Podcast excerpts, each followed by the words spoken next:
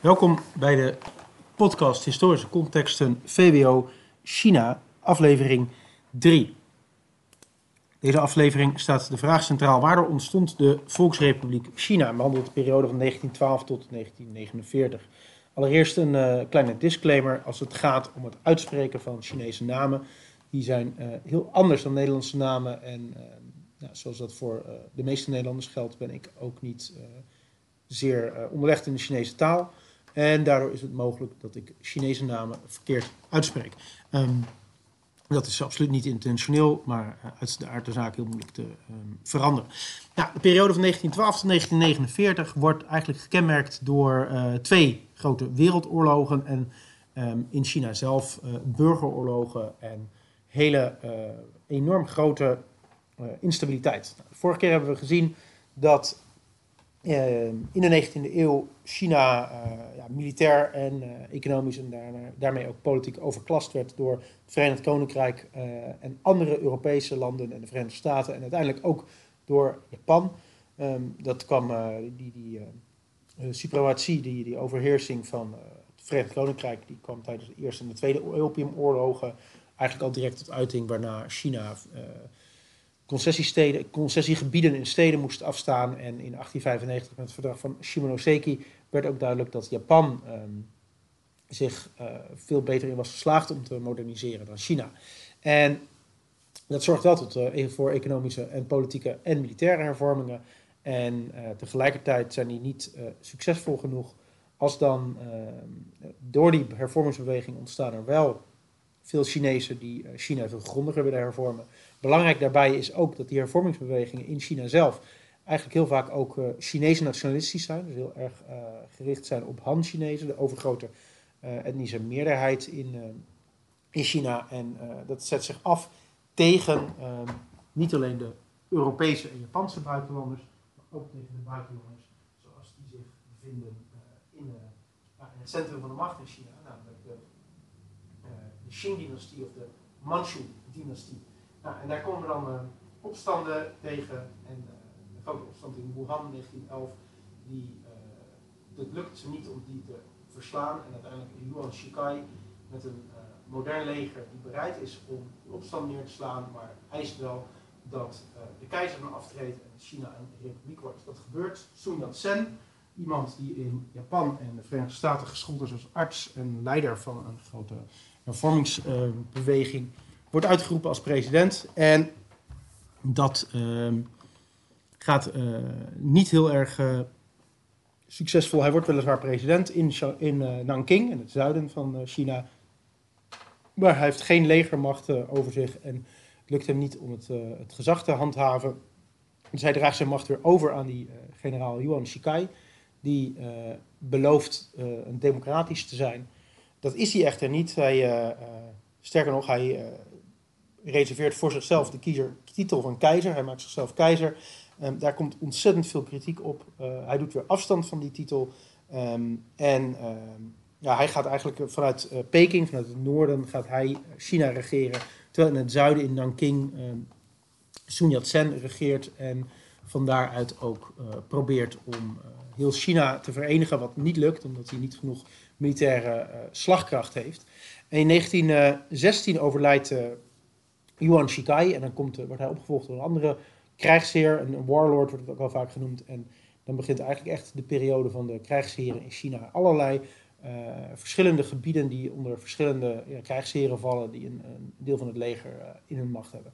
Nou, de krijgsheer in Peking geldt voor veel westerse landen als de, um, de wettige opvolger van, het, van de Manchu-dynastie. En uh, het regime van Sun Yat-sen wordt niet als zodanig gezien. Sun Yat-sen richt een, een, partij op, de Kuomintang. En um, die pleiten voor democratie, nationalisme en socialisme. Democratie, ze willen een uh, parlementaire democratie met een grondwet. Nationalisme, China voor de Chinezen. Opnieuw hoor hier ook weer het uitsluiten van Manchus, maar ook vooral het wegjagen van alle Europese, Amerikaanse en Japanse buitenlanders die uh, niet meer hun wil moeten kunnen opleggen aan China. En socialisme, er moet uh, industrialisering en modernisering plaatsvinden. En zo moet er voor uh, het hele volk gelijke welvaart komen. In een China waar um, rond de 90% van de bevolking boeren is en het grootste gedeelte van die boeren geen eigenaar zijn van die grond zelf. Nou ja, dat is um, Sun Yat-sen zij beginnen ook met het, uh, ze proberen een militaire opleidingsschool te ontwikkelen. En wat dan belangrijk is om te begrijpen wat er gebeurt in de jaren 20, jaren 30, tot in de jaren 40, is dat um, zo de Eerste Wereldoorlog uitbreekt in 1914 en China en Japan zien eigenlijk in die Eerste Wereldoorlog allebei een kans om hun macht uit te breiden ten opzichte van uh, Duitsland. En hopen ook dat, uh, omdat het conflict heel heftig is, maar zich in Europa afspeelt, dat de Europese landen die hun macht laten gelden in Zuidoost-Azië, dat die machtspositie wat verzwakt raakt. En Japan verklaart de oorlog aan Duitsland en China verklaart ook de oorlog aan Duitsland. Tegelijkertijd is het wel zo dat um, in China zelf de Japanners een aantal concessiegebieden en dergelijke in handen hebben. En dat China en Japan dus voor de rest absoluut geen bondgenoten zijn. En dan is het tijdens de uh, Eerste Wereldoorlog eigenlijk al duidelijk, als de Duitse uh, bezittingen in China ingepikt worden door Japan, is het eigenlijk al duidelijk dat China hier waarschijnlijk aan het kortste eind gaat trekken, omdat Japan op dat moment gewoon veel meer te bieden heeft voor um, de westelijke geallieerden dan. Uh, dat China dat te bieden heeft. En wat Japan onder andere ook doet, is Micronesië en een, deel van uh, Duits Nieuw-Guinea, tegenwoordig Nieuw-Guinea is, veroveren zij met hun marine. En dat is voor westelijke geallieerden eigenlijk best wel welkom. En wat een, een belangrijke gebeurtenis die dan de opmaat ook vormt voor het einde van de Eerste Wereldoorlog, is de Russische Revolutie in 1917. En door die Russische Revolutie die uiteindelijk gewonnen wordt door de communisten die de macht grijpen. Daardoor gaat Rusland geen deel meer uitmaken van de westelijke geallieerden, sluit afzonderlijk een vrede met Duitsland. En die uh, communisten die aan de macht grijpen, daar is, uh, die worden tegengewerkt door de Britten en de Amerikanen en een beetje de Fransen. Die sturen ook zelfs soldaten om de mensen die tijdens de Russische burgeroorlog tegen de Bolsjewieken te vechten, om die te helpen. En um, Japan doet dat ook. Japan gaat met die westelijke geallieerden mee uh, om te helpen om te proberen die Bolsjewieken te verslaan, die communisten. En de Kuomintang van Sun Yat-sen die doet dat niet. Kuomintang die streeft immers naar democratie, nationalisme en socialisme. En uh, zij uh, zijn bereid om de regering van de Bolsjewieken, de communisten, de regering van Lenin, om die te erkennen.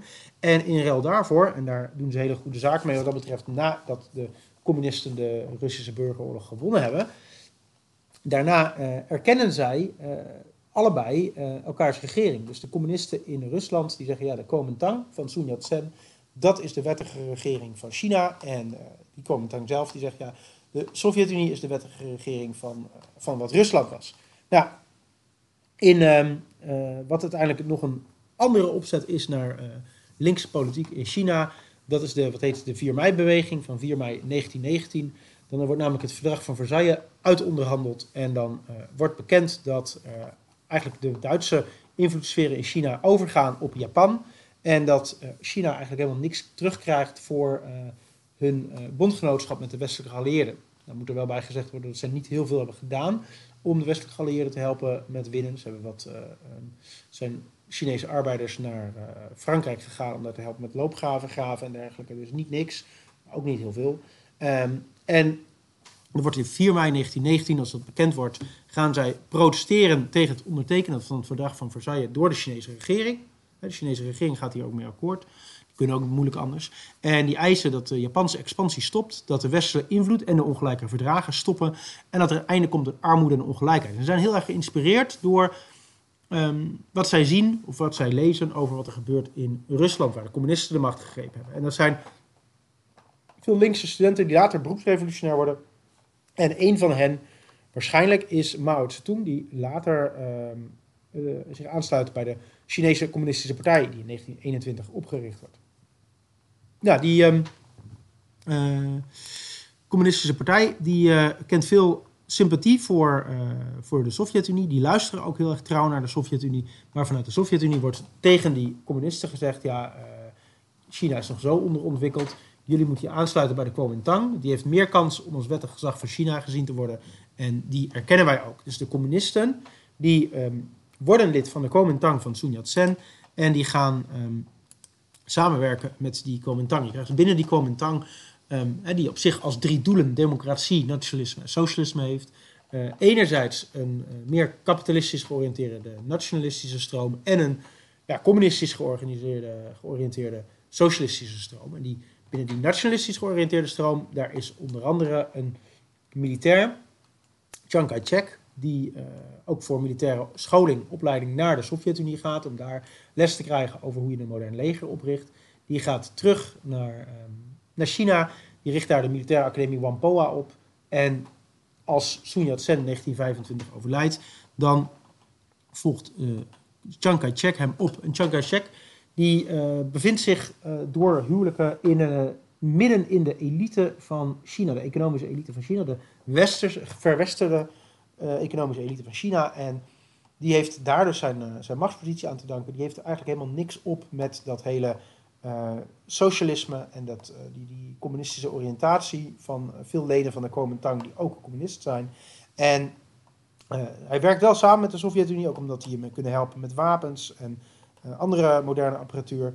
Maar um, door, die door, die strijd is er dus eigenlijk gewoon um, strijd tussen communisten en nationalisten binnen Kuomintang. Um, is dat, zit er gewoon eigenlijk permanent veel spanning op, de, op die grootste nationalistische beweging in China.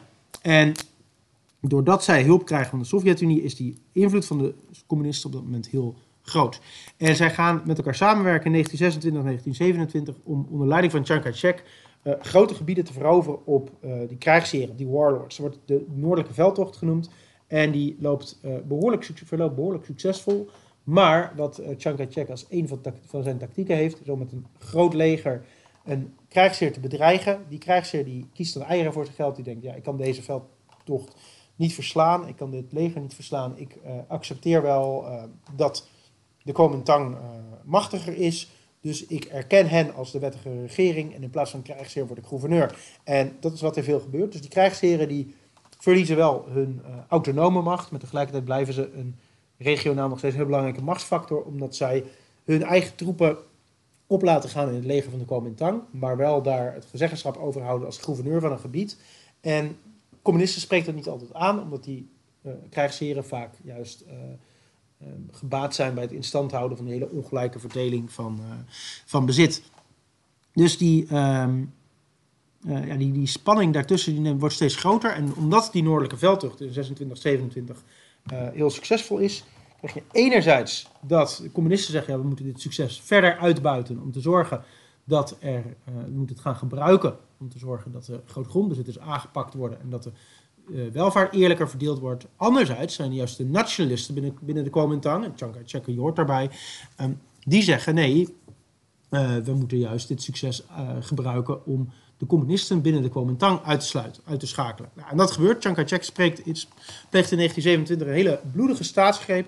Heel veel leiders van de Chinese Communistische Partij, ook andere tegenstanders, die worden opgepakt. Veel communisten worden um, vermoord, worden zonder proces geëxecuteerd. En um, communisme is op dat moment vooral groot in steden. En in die steden, daar um, gaat hij de macht. Eén iemand die weet er, slaagt er in ieder geval in om te uh, ontsnappen. En dat is Mao Zedong. Mao Zedong die uh, vlucht naar het platteland. En die uh, ontwikkelt eigenlijk de theorie dat boeren de revolutionaire bij uitstek zijn. Dat het, de revolutie bij de boeren begint.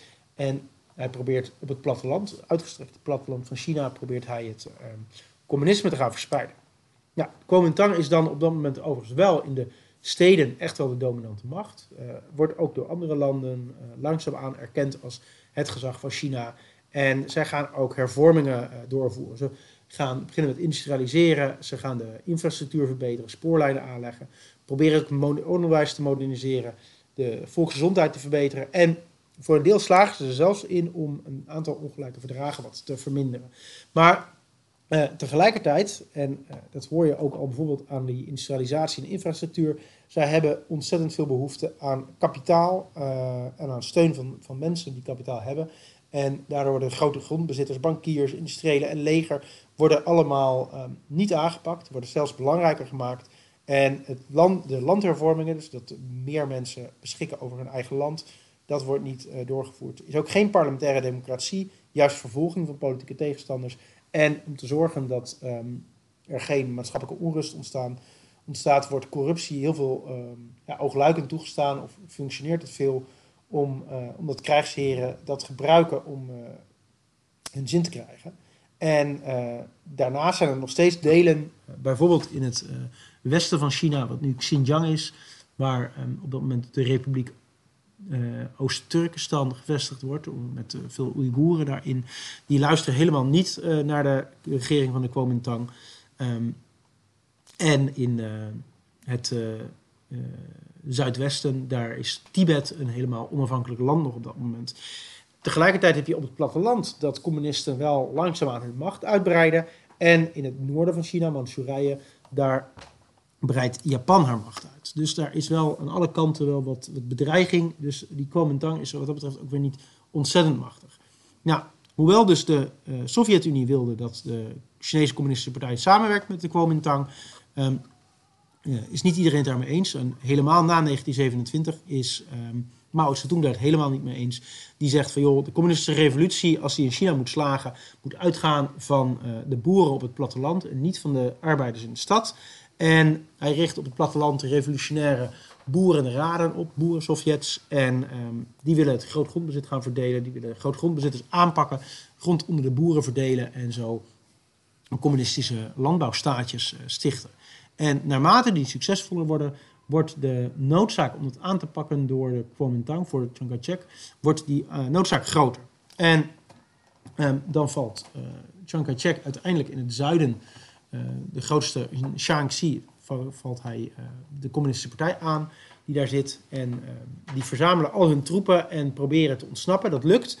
In 1934, 1934 begint de Lange Mars. En dat is in de voor de Chinese Communistische Partij echt een heel belangrijke mythologische uh, even gebeurtenis.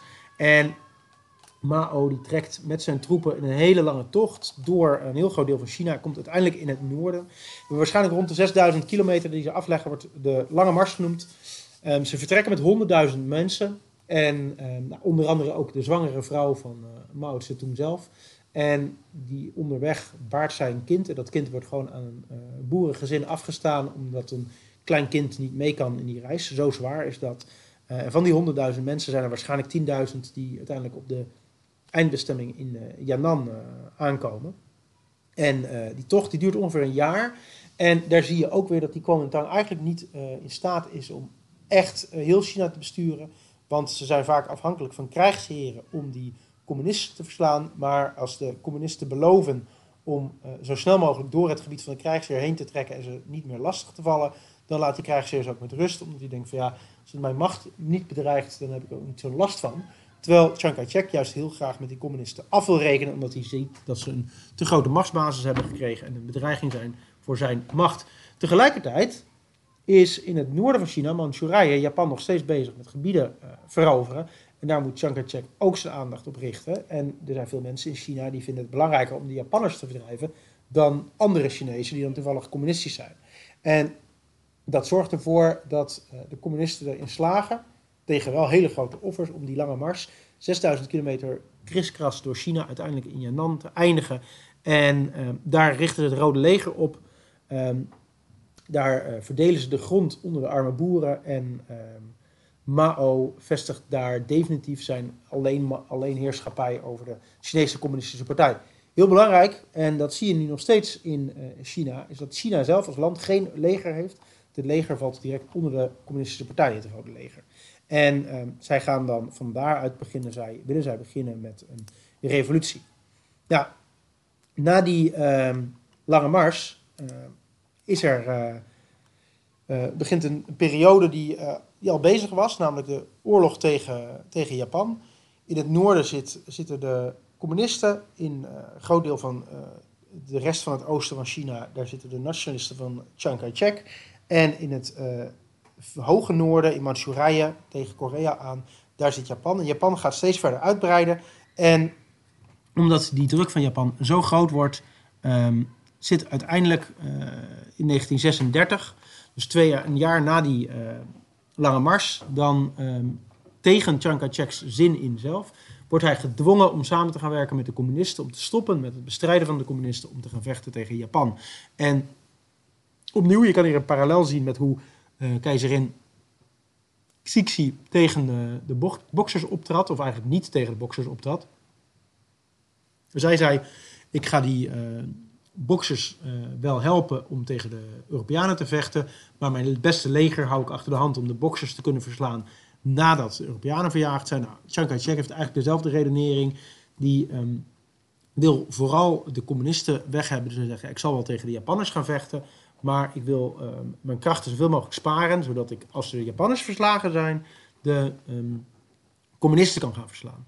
En waar uh, Chiang Kai-shek heel erg op hoopt, en uiteindelijk krijgt hij in 1941 ook zijn zin. Hij hoopt heel erg dat uh, Japan ook in oorlog gaat raken met het Verenigd Koninkrijk en de Verenigde Staten. Omdat hij ervan uitgaat dat uh, het VK en de VS in staat zijn om Japan te verslaan. En als Japan dan verslagen is, dan um, is hij in staat om alle troepen in te zetten om de communisten te verslaan. Nou, als dan uh, in 1936 Chinese communisten en nationalisten samenwerken een eenheidsfront tegen Japan, dat gaat niet heel succesvol. Japan bezet uh, Peking in 1937. Um, vanaf 1938 gaan ze ook de oostkust van China bombarderen, grote steden in, uh, innemen. Um, ook Nanking bijvoorbeeld, dat is een, met extreem veel geweld gaat dat gepaard. En het leger, legerleiding en de regering van de Kuomintang, die vlucht heel diep de binnenlanden in van waaruit ze um, over de Himalaya heen bevoorraad kunnen worden door de westelijke geallieerden. En als dan in uh, 1941, december 1941 is dat pas, als dan uh, Japan de Verenigde Staten aanvalt, dan krijgt uh, China, nationalistisch China, de bondgenoot Verenigde Staten. En dat is voor hen heel fijn. Ze krijgen heel veel militaire hulp. Um, en dan nog houdt Chiang Kai-shek de, de, toch wel een beetje de rem erop omdat hij de communisten uiteindelijk wil gaan verslaan. In de Verenigde Staten zijn op dat moment, bijvoorbeeld ook uh, journalisten die een bezoek brengen aan um, Mao Zedong in Yan'an en die uh, daar ook heel lovend over zijn. Terwijl tegelijkertijd de communisten onder Mao in die tijd in de Tweede Wereldoorlog tegen Japan niet zo heel veel doen. Waar ze wel voor zorgen is dat Japan uh, allemaal um, divisies nodig heeft om de communisten in het noorden in de gaten te houden. Maar het meeste vechten wordt toch gedaan door de nationalisten onder uh, Chiang Kai-shek.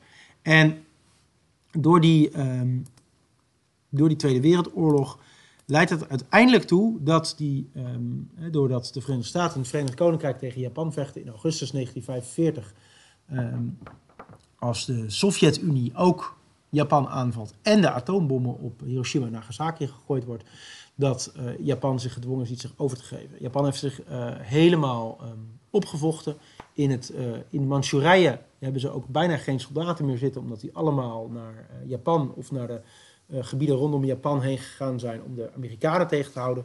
Daarom kunnen, kan de Sovjet-Unie um, in augustus 1945 zo snel oprijden, oprukken als dat hun tanks kunnen rijden. Dus bijna geen tegenstand.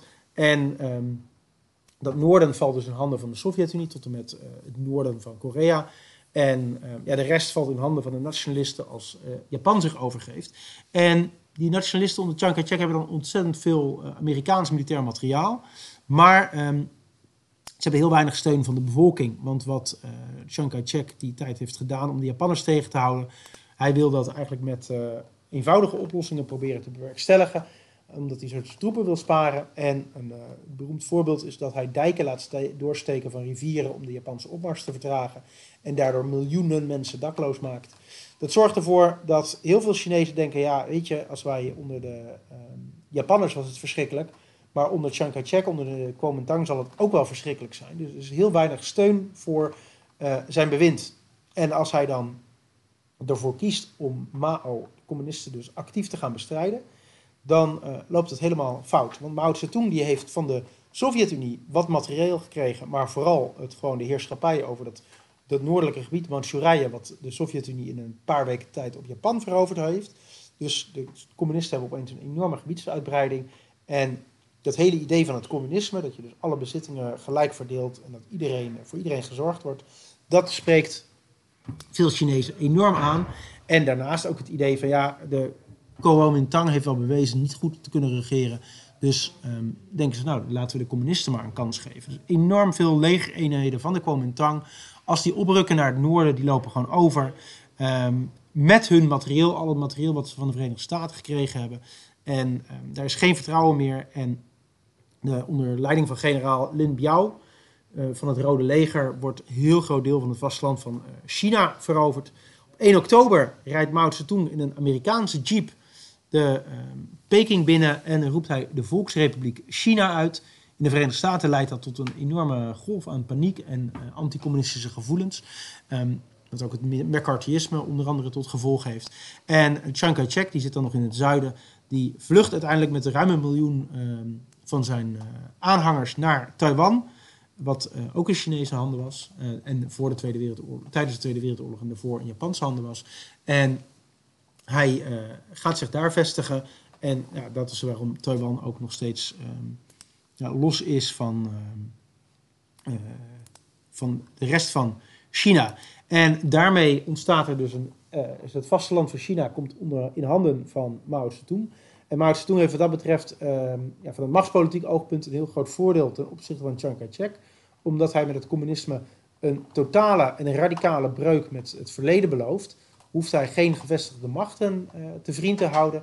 En um, daarmee is hij ook in staat om alle krijgsheren um, ja, eruit te jagen en in heel China zijn eigen bewind uh, te vestigen. En dat, uh, dat lukt hem ook 1 oktober 1949. China wordt communistisch. Mao Zedong komt met de communistische partij aan de macht. En daar gaan we het de volgende keer over hebben. Dankjewel voor het luisteren.